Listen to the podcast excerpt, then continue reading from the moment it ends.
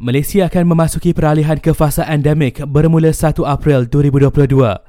Perdana Menteri Datuk Seri Ismail Sabri Yaakob berkata, pintu sempadan negara juga akan dibuka pada tarikh yang sama.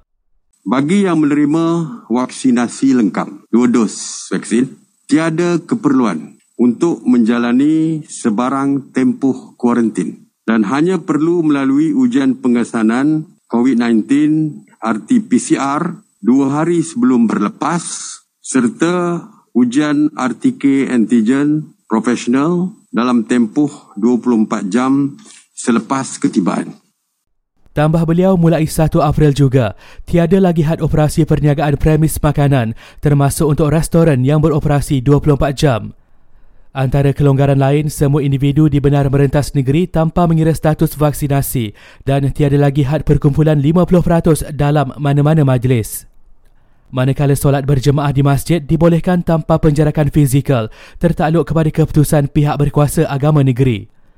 Daftar masuk menerusi aplikasi MySejahtera masih diwajibkan kecuali di kawasan terbuka. Namun pemakaian pelitup muka masih diwajibkan.